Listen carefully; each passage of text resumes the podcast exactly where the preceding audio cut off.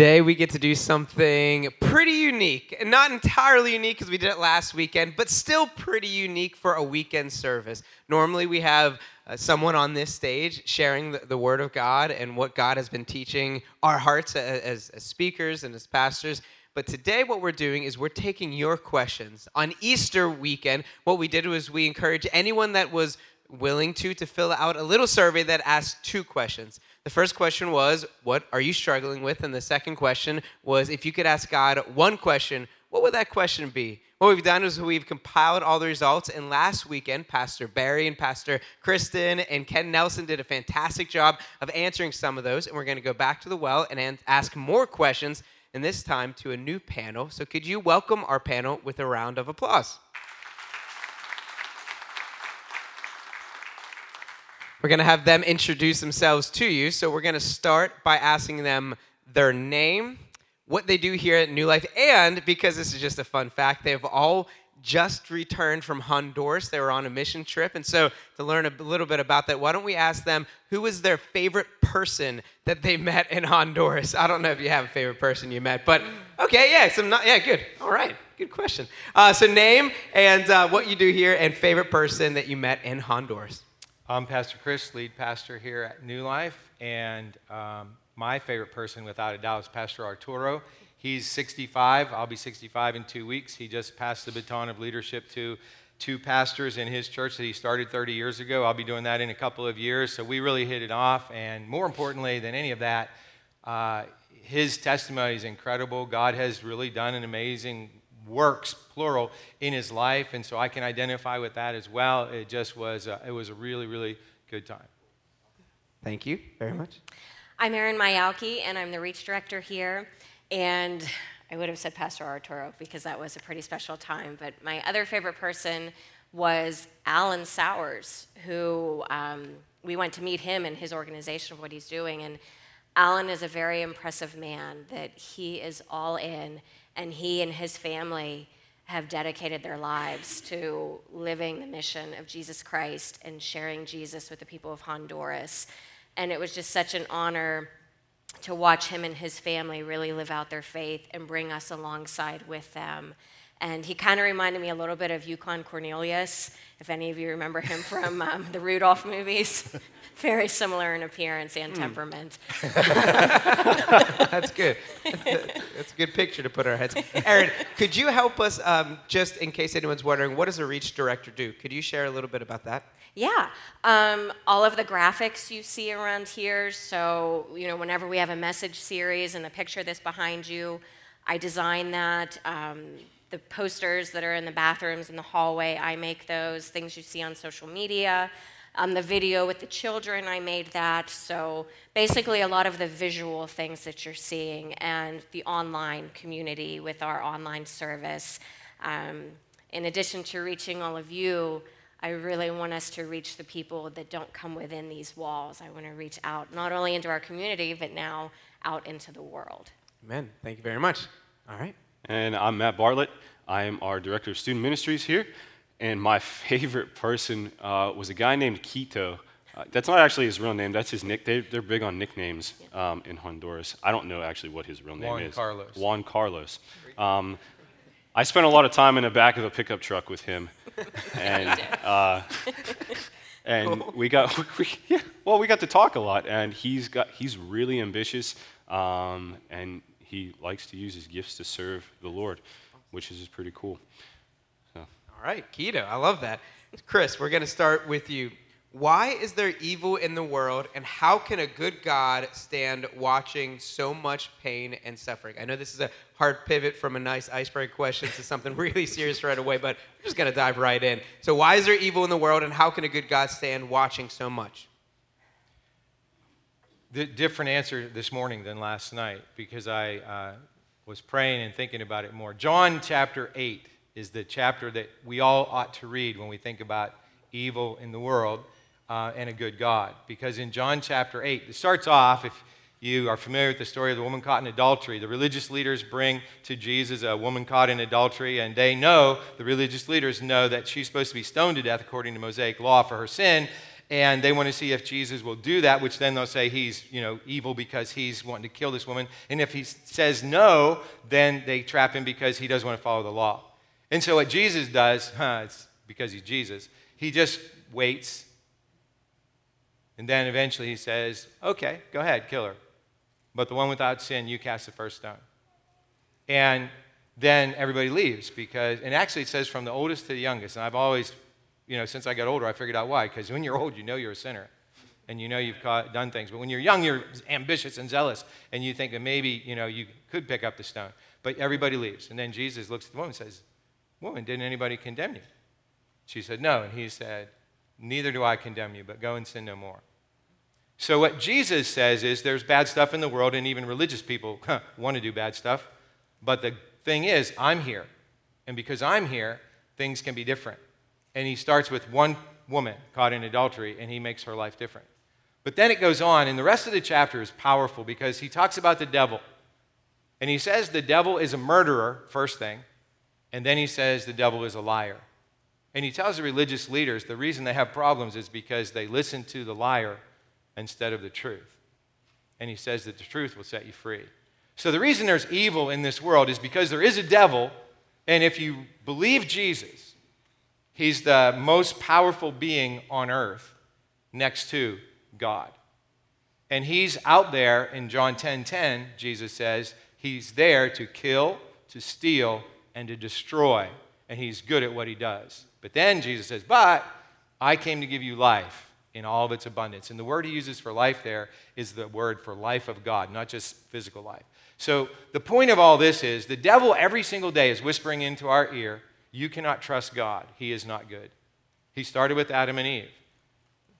He, he basically said to them, You can't trust God because what God told you isn't true.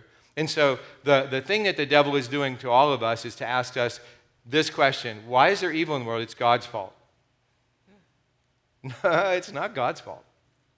It's the devil's fault and it's our fault because we believe lies. And when we believe lies, what happens is people get hurt because the lies lead to death. But Jesus said, when you know the truth, the truth will set you free.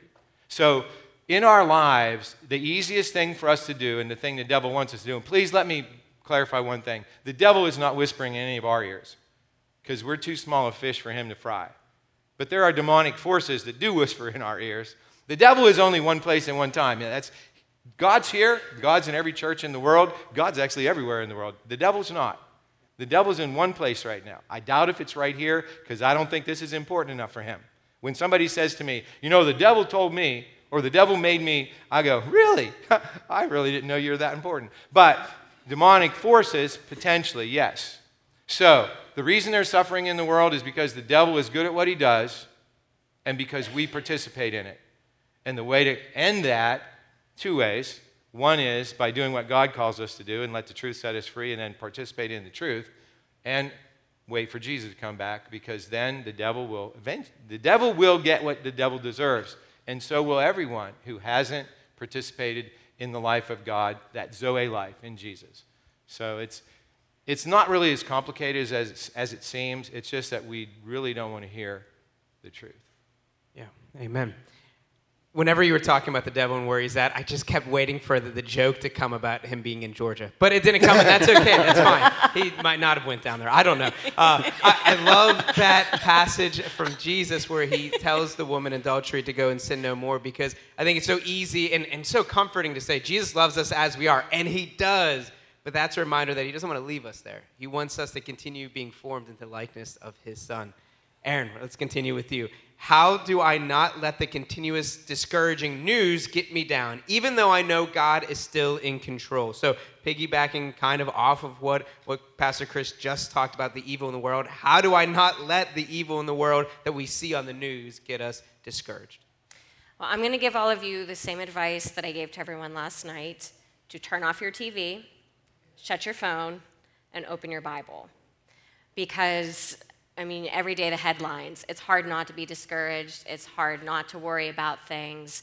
Um, I think there's a reason why um, some people call it fear porn, I believe. And, you know, we've already talked about porno- what pornography can do to people, so think about fear porn and just what that does to your brain and the reaction to it. And you can see people that are constantly glued to the news. They're angry, they're fearful. I mean, it, it's a whole assortment of just really bad stuff. And, you know, as Pastor Chris mentioned, the devil is very powerful in this world, but we know the one who is more powerful than him, God. Amen. And he is in control. None of the stuff that is happening in the world right now is a surprise to him.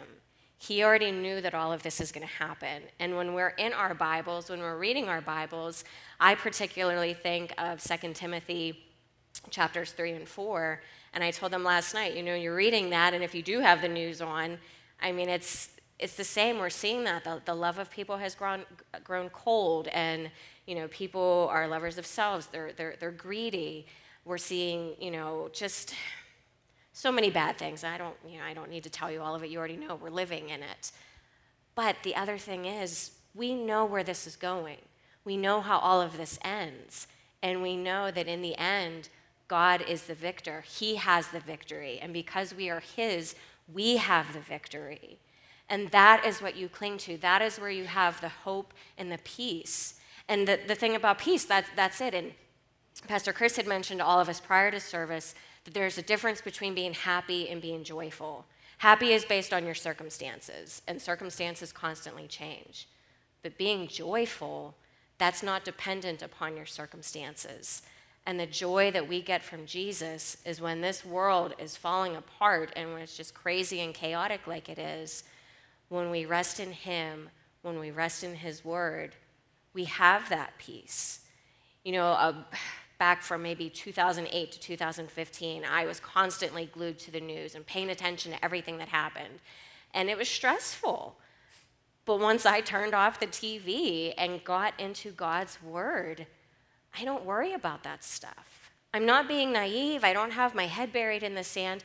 I know that stuff is happening. I know that horrible things are happening. And, it, and I am trying to pay attention to things so that I know what's going on. But in all honesty, I'm, I'm not worried about it. I'm really not, because I know that I belong to Jesus and that whether I am here or in heaven, I'm okay either way.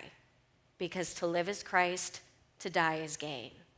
And so, no matter what comes my way, no matter what comes your way, if you belong to Jesus, you're going to be okay. That doesn't mean you might not go through some hard things, because it looks like things might get hard. And we don't know how much of it we're going to be here for but we know where we're going. And you have to remember that you are not a citizen of earth, you are a citizen of heaven. And we are just passing through here. So, anytime when the weight of the world, the weight of everything going on, starts to cause you to feel discouraged or worried, open that Bible and just lean into Jesus and say, God, I'm listening. I'm yours. Please give me peace. And just remember that he is in control. And another thing to remember to confirm that He is in control is the fact that what we are seeing, He has already told us would happen. And so, if that's not proof that God is real, that Jesus is who He says He is, that daily we are seeing so many things from the Bible confirmed, then you know without a doubt that you can trust in what God says. And when He tells you to be still and know that He is God, you can do it. Thanks, Erin. Yeah. What you said at the very beginning about fear is so true. Fear is addicting. And so, whenever we are turning on the TV and looking on the phone all the time, there's an addictive quality to that, to feeling that fear. And the only way to kick that addiction, like you said, is by going to God and giving it to Him, and He'll give us the courage to fight that fear. Matt, we're going to continue on with this theme right here. The next question is How do I be a follower of Jesus in a nation led by openly immoral leaders? I struggle with not seeing believers rise up for our beliefs in the arena of politics. So, we're talking about the news, we're talking about negative things that are happening. How can we, as Christians, live in a society when we know that there are leaders that aren't making decisions for Jesus, but instead for themselves? Yeah, I think this is an important question. No matter which side of the spectrum you fall on politically, uh, I, you can see it from both sides. There are just not good things going on. Um, so, what do we do? Uh, we can turn to Romans chapter 13 uh, in verses 1 and 2. Pretty clear on how we are to behave as Christians.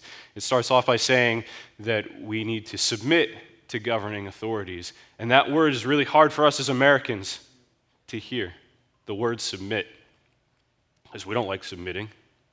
We certainly don't like to submit to things and people who we don't like. But we're commanded to submit to the governing authorities. And then it goes on to tell us why. It tells us that God has been given all authority because he holds all authority. He's the one that gives authority. And he has given authority to those positions, not put people in those positions of authority. He gives us the ability to, to, to vote people into office, he gives us that freedom.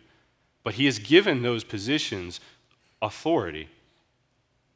And so when we want to rebel, this is in uh, the second verse, it talks about rebelling. When we rebel against those authorities, because God has given the authority to the people holding those positions, we're rebelling against God. So, as hard as it is, we need to submit to those governing authorities. Now, that comes under the understanding that we hold two citizenships. We hold a citizenship in heaven, and we hold a citizenship here in America. First comes our citizenship in heaven. That means our ultimate authority is God. If what our second citizenship here in America goes against what God has commanded us to do, then we can rebel. But we have to filter it through that, the, those two steps first. And we as, we as Christians, we're not called to rise up in politics, we're called to serve the Lord. Yeah, and everything that we do, we serve the Lord. In whatever position, whatever job we're called, our first calling is to Jesus and to serve Him. It's very similar in a way to think of us as children. We have parents, and we're called to honor our parents, our father and mother, and it, that even comes with a promise of, of having a, a long life. However, if our parents are telling us to do something that is contrary to God, to the Word of God, that's when we go. We got to go through that same filter. Okay, I got to follow God first. And so, same thing in America. Yeah, Chris. Alex, a couple quick things. Um, when Paul said to obey the governing authorities, the governing authority was either the Emperor Nero or the Emperor Domitian, two of the most evil people who ever lived. And they, the Christians did follow Emperor Nero or Domitian until one thing happened, until they were asked to bow down to him instead of bowing down to God. Paul went to prison and ultimately was executed rather than rebel against that government. And so it was a very different situation. They didn't get to vote. you didn't get to vote on any leader really until most, really recently, in the last couple hundred years. Um, but the point that I want to make is Paul was obedient, and he told us to be obedient, but he died of treason. He died for treason because he wasn't willing to bow down to Caesar. In our lives today, certainly we ought to be involved in politics. But when we make politics our religion or our faith, then we've stepped beyond what Paul asks us to do. Absolutely. Thank you, Matt. Thank you, Pastor Chris. Pastor Chris, we're going to keep it with you. And when we're talking about the early church, we can identify somewhat with them because they are living in a society that doesn't believe in Jesus as Lord and Savior as like the, the general consensus. The, the early disciples certainly lived in that environment. And so, Chris, how should I live when I'm surrounded by people I love dearly who either don't believe or doubt Christianity? It's exhausting and discouraging. So that's a very personal question for me. I'm sure all of us know somebody that we care about who isn't following Jesus right now. In my case, my two biological daughters are not. Um, they're adults and they've made their choice after serving. They grew up basically here at New Life. They served faithfully. I mean, on the worship team. And Abby actually was the very first person that directed the PowerPoint team that tells you how long ago it was instead of whatever we have now. What is it called now? Pro presenter. Pro presenter. Okay, it doesn't really matter. But anyway, they're not following Jesus. So it's and it's been for a long time. It hasn't been for a couple days or a couple weeks or a couple months. It's been for years. And uh, we all have that situation, and friends that we know at work, friends we go to school with, who aren't following Jesus. So the, the first thing is, it is discouraging, but it's only exhausting when we think we have to change them. It's only exhausting when we think we have to change them. And believe me, I've been exhausted because I thought I could change my children. But I can't. They're adults. My older one told me, Daddy, you taught us to think. And that's what we're doing. Those are not easy words to hear from your child when it means they're not following Jesus. But what it does mean is um, I can argue and debate, but in my experience, I haven't argued and debated anybody out of hell. Um, I haven't also found it very helpful to argue and debate with those closest to us. But what I do is I love them. I love them absolutely. Not what they're doing, but who they are. Because they're my children.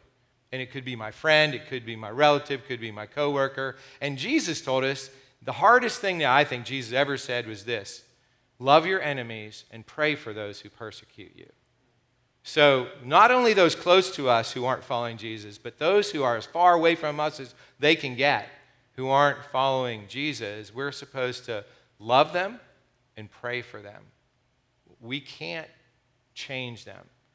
It's really hard for me. I can't change me without the power of the Holy Spirit in my life. So, the thing that I would say is if you're exhausted, then you're holding too much control or the illusion of control in your life. If you're discouraged, I get that because our timing isn't God's timing. And I want things to happen now.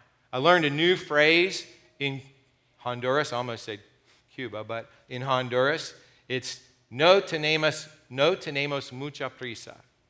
We are not in a hurry. The thing is, God's not in a hurry and we are. And so when I pray to God every day, God, today is, is today the day when my children come back and we get to follow with them, we get to do the same thing we used to do. Is today the day? I want it to be the day, but I'll love them, you change them. That takes away the exhaustion it's sometimes so frustrating because, like Pastor Chris said, we have our, in our mind, especially in our society, where now, now, now. In the book of Deuteronomy, it talks about God's people and how they were going through the desert for 40 years. And at the end of it, God basically says, I was doing that so you would rely on me. I was taking 40 years to teach you this one lesson. And for us, it goes 40 years to take, teach one lesson, but sometimes it takes us 40 years to learn one lesson. And so God knows what He's doing. He has a plan in place, and so we trust in that and we trust in his timing, even though it might not line up with ours, because he's the good God with all the answers, and we're not. Erin, we're going to continue with you. I'm getting a divorce. How do I heal and continue on with my life? As someone who's been divorced, I can tell you that it's going to be hard. And it could be hard for a while. Because divorce is a sin. Regardless of the circumstances surrounding the divorce, divorce is a sin. God has an intended plan, and it's that marriage is between a man and a woman forever. It's a covenant between them and God. I mean, through marriage, that's how we get to experience God's love and, and, and show an example of God's love. You know, the unconditional love that even if you don't like someone, you still love them. You know, that none of us are really lovable or sometimes even likable, but we love them anyways. And so, divorce hurts. It hurts God and it hurts the people that it happens to. And that's the thing about sin sin has consequences. And not only do those consequences affect the two people that are getting divorced, but it can affect the kids, it can affect the rest of the family, it can affect the friends, and it, it can have a generational impact. And so that's a lot to process. That's a lot to deal with. That's a lot to go through. But God still loves you. You are not defined by your divorce. And God knew before you that that divorce is going to happen and God will redeem those things in your life. And one of the things is when you're in a marriage, you after a time you identify yourself by that marriage. You know that it's it's you and that person. You go from a me to a we and everything you say, everything you do, your plans for the future are wrapped up in this identity that you have created. And then when you get divorced, all of that is just taken away. And everything that you thought you were, everything that you thought your life was going to be, that's no longer the case. But there's a problem with that because we can't place our identities in other people or things that are ta- attached to this world. Because, I mean, as we see, they can be taken away from us. We find our identity in Jesus, in who we are in Him. And so, part of the process of healing is since you are no longer part of that previous identity, you are going to see who you are in Jesus. This difficult time in your life, those holes that you're feeling, God is going to fill those. But you, ha- you have to lean into Him because for a while you're going to just feel like you're adrift at sea. And He is going to be the thing that is going to keep you lifted up. And the other thing about it is, you know, trying to figure out how to move on with your life. God has a plan for your life, you know, and it doesn't matter whether it's divorce or any other kind of sin because you know, we all do things. We all have sin in our life, and things happen. And sometimes they might seem like big things. And when it happens, you think, well, that's it. You know, I've screwed up this time. God's not going to be able to use me, or this is just, this is no good. But God will always do what He plans to do despite us. You are not powerful enough. Your mistakes are not bad enough or strong enough to derail God and His plans. And so trust in that that He still has a plan for you and there are still better days ahead for you. It might not look like it right now, but you know, look, look at me as an example because I know when I was going through when I kept looking at people that they made it through to the other side. And you're going to make it through to the other side because of God. He will put people in your life that are going to come alongside you and get you through, but it is God that is going to heal you and is going to continue with his plan for your life. So you are more than what has happened to you. And do not wear, I consider it a scarlet letter as a Christian because it's, it's a hard thing as a Christian to say that you're divorced. Um, and I remember thinking that God couldn't use me, that I was, that I was damaged goods. And God had other plans. He knew better than I did. So don't put that letter on yourself because God doesn't. Okay? Thank you so much, Erin. Thank you for your candor, your honesty, for sharing. I, I think the best answer I, I could have hoped for for a question like that to both share the honesty, the truth about the sin, but the love of Jesus. That was amazing. Thank you. Matt, why do innocent children have to suffer, whether it's illness or abuse or anything else? I know that this is not a comfortable, easy uh, question, but why do innocent children have to suffer? Yeah, I don't know why innocent children, um, well, I don't know why innocent children have to suffer um, beyond there's evil in the world. Um, children who are, who are subject to abuse um, and any, uh, uh, any other physical suffering that's brought on by another human being is because we're in a sinful world. And there's a lot of evil out there. Um, in John chapter 9, or John, yeah, John chapter 9, um, we are talk, we're, we're, told a little bit about children who are born into some suffering. Um, it reads As he passed by, he saw a man blind from birth, and his disciples asked him, Rabbi, Rabbi, who sinned, this man or his parents, that he was born blind? Jesus answered, It was not that this man sinned or his parents, but that the works of God might be displayed in him. We must work the works of him who sent me while it is day. Night is coming when no one can work. As long as I am in the world, I am the light of the world. So, what Jesus is telling us is that the, the man was born blind. This could be children who, who are born with disability, children who are born into suffering. That, that's, that all of that is so that God's glory could be seen through it. And there's a specific part in here where it says, We must work with, we must work the works of him who sent me while it is day. That means that we get to be involved. That means that we get to step alongside the, the families of those children. We get to step alongside those children. In Galatians chapter 6, it talks about us sharing each other's burdens. That's what we're called to do in those situations. And, and we could see that God's glory is brought about in those situations. So, whether it's suffering that's brought on by another human being against a child, or it's a child that's born into suffering, we can see God's glory. We can help God's glory be seen and brought about in those situations, but we have to get involved. Wow, that was fantastic. Thanks, Matt. Pastor Chris, we're going to do one more question for, for our panel.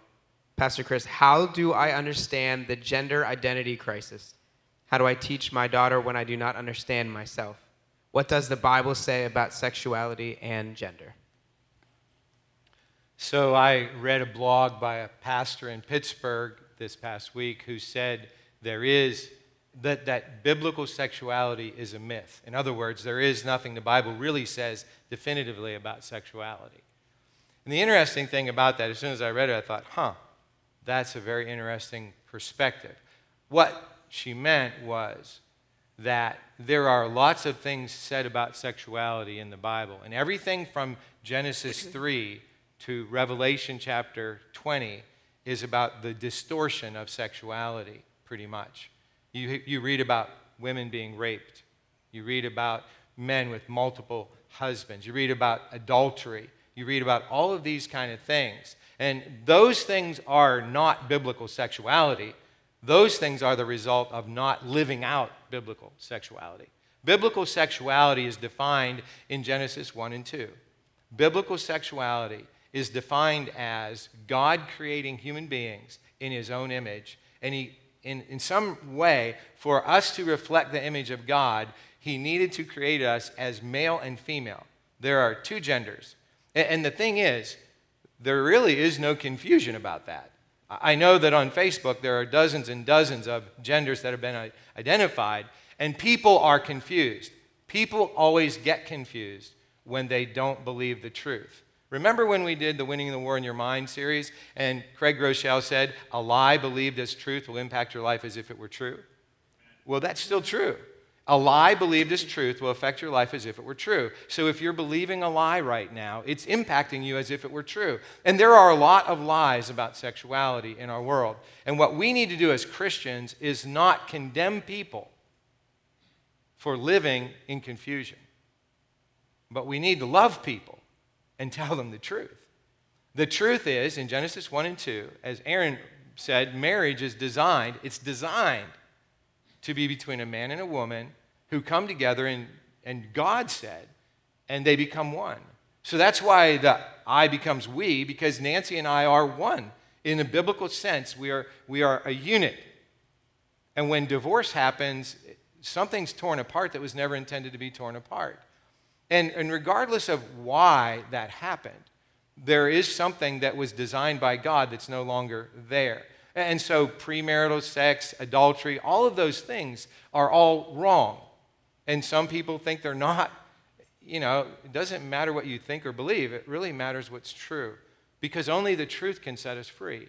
And when we live outside of the truth, we will always, we might be prideful, we might be confused, we might be discouraged, we might be suicidal. The truth doesn't lead us to be suicidal. The truth doesn't lead us to be discouraged. The truth leads us to life because Jesus said the truth sets us free. So in our culture, you know, the question was when I don't understand it, you, don't, you shouldn't understand it. Nobody should understand that there are whatever it is, 30 plus genders, because there aren't. Gender's not fluid. And, and we, we make conversation about, like, today I'm identifying as a female. And, and, and people believe that. So, so don't laugh at them. Don't, don't say, no, you don't, because they do. It's a lie, but they do. And the lie, believed as truth, impacts that life as if it were true. So we need to show compassion first. We need to, we need to show the same love to others that we've experienced in Jesus Christ. And one of the real quick interesting thing in Honduras, because somebody asked the young teenagers um, who just finishing high school, you know, what about all the L, LGBTQ? there's all other letters added on now. But what about that here? And they went, what? Honest to God, they went, what? You know, homosexual. Oh, no, no. We don't, we don't hear about that here. It doesn't. They said, a couple people, but it's not, you know, it's not endorsed by the culture. It's not taught in school. And so, so Alan Sowers said the only place you'll really get that is in San Pedro Sula. They actually had a gay pride parade two years in a row now, and it was supported and endorsed by gringos, Americans, um, North Americans who live in the United States of America. Gringo is a negative term in Mexico, but not so much in Honduras. They're just trying to say we're all Americans, but the gringos are the ones that bring these ideas. So please understand I don't endorse totally turning off your television and your phone and stuff and never knowing what's going on. But I, I do agree 100% with what Erin said earlier. Um, if, you want to, if you want to experience lies, all you have to do is turn on any of those devices. But good news is it also has the Bible in there. You notice he pulled out his phone to read his Bible. So you can use any media out there for good as well as for, for, for harm.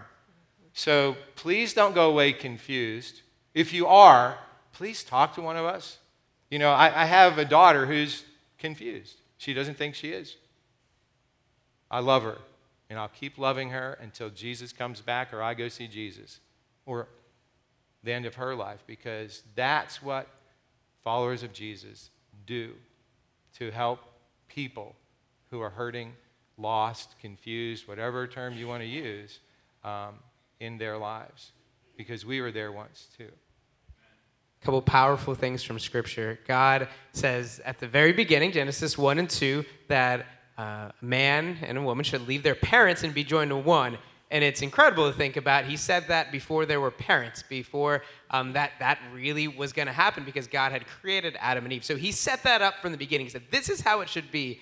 And I've heard people make the claim that, well, Jesus didn't talk anything about it. He did. He quoted that exact same verse about a man and woman should leave their parents and be joined into one in marriage. He talked about it, and then Paul talked about it a couple different times in his letters. So it was stated, it was affirmed, and it was reaffirmed later on. And so we can look into God's word and see that.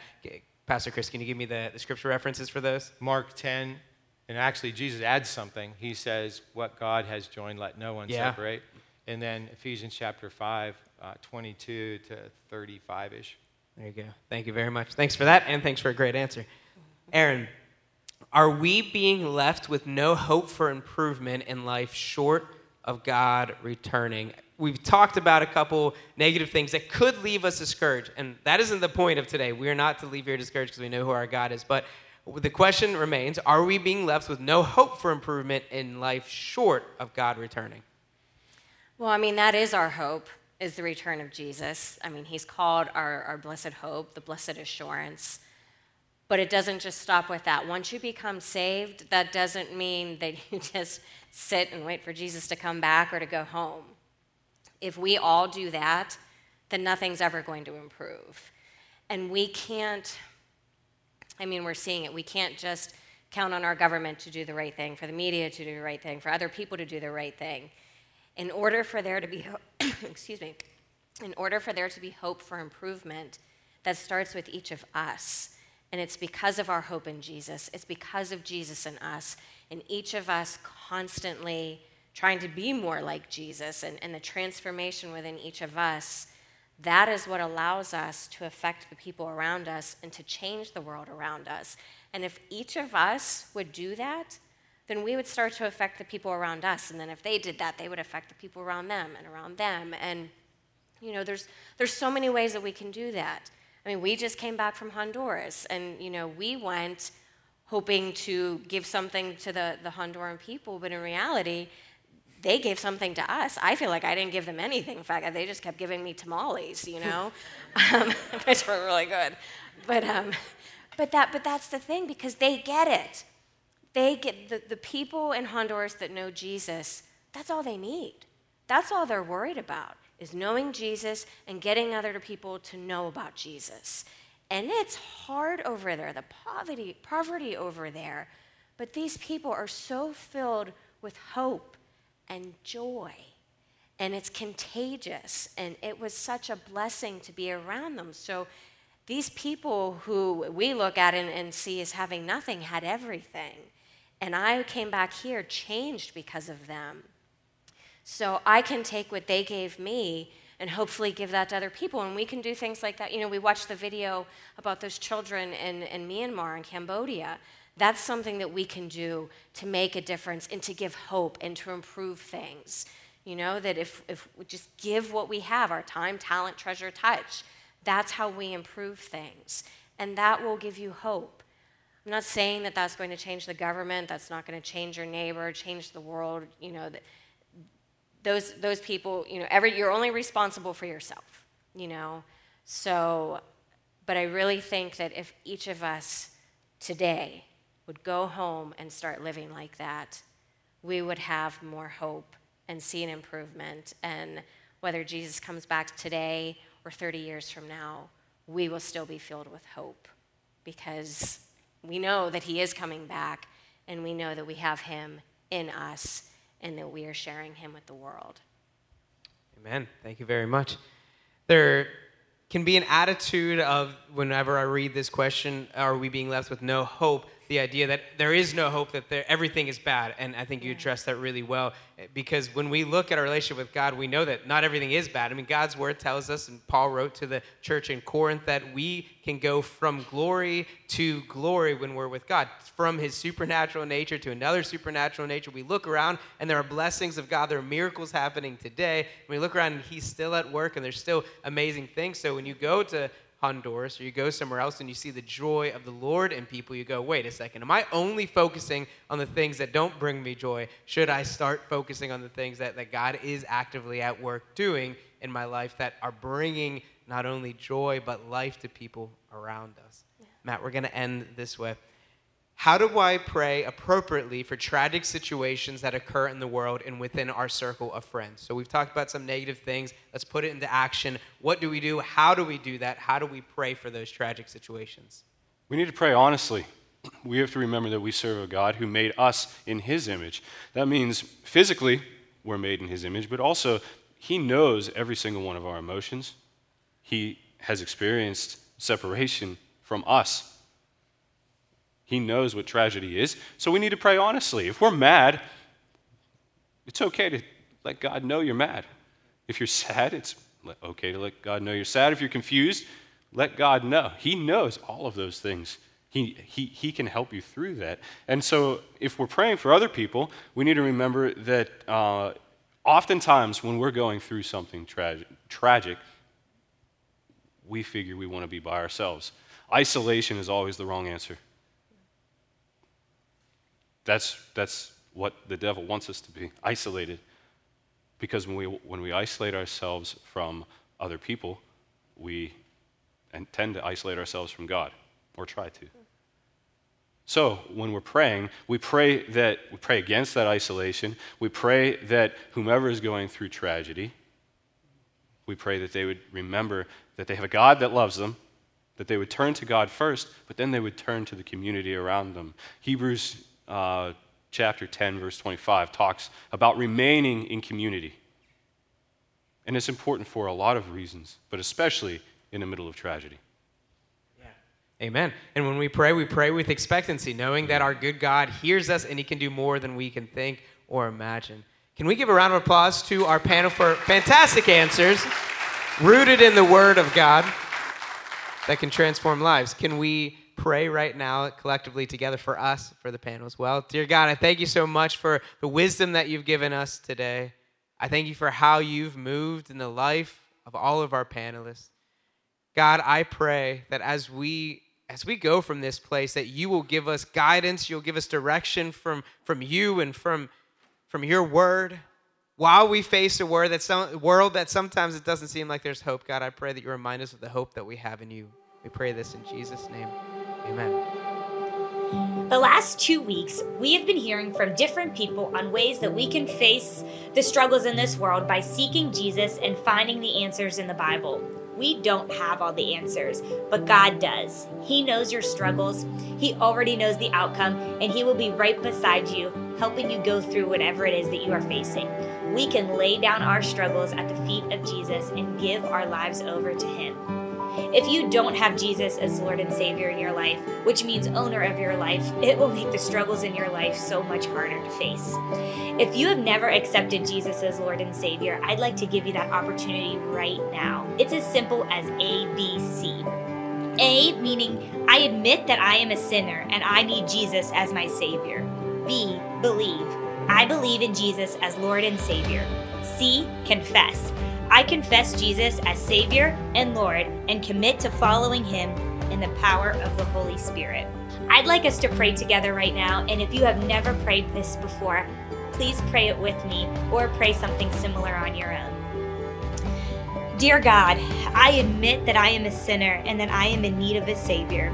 I believe Jesus is your Son and that He came to this earth and died on the cross for my sins and I confess that Jesus is my Lord and Savior, and I commit to following him every day of my life. I thank you for sending Jesus here for me, no matter what struggles I face. I know you love me and that you are fighting for me. Thank you for this gift. In Jesus' name I pray. Amen.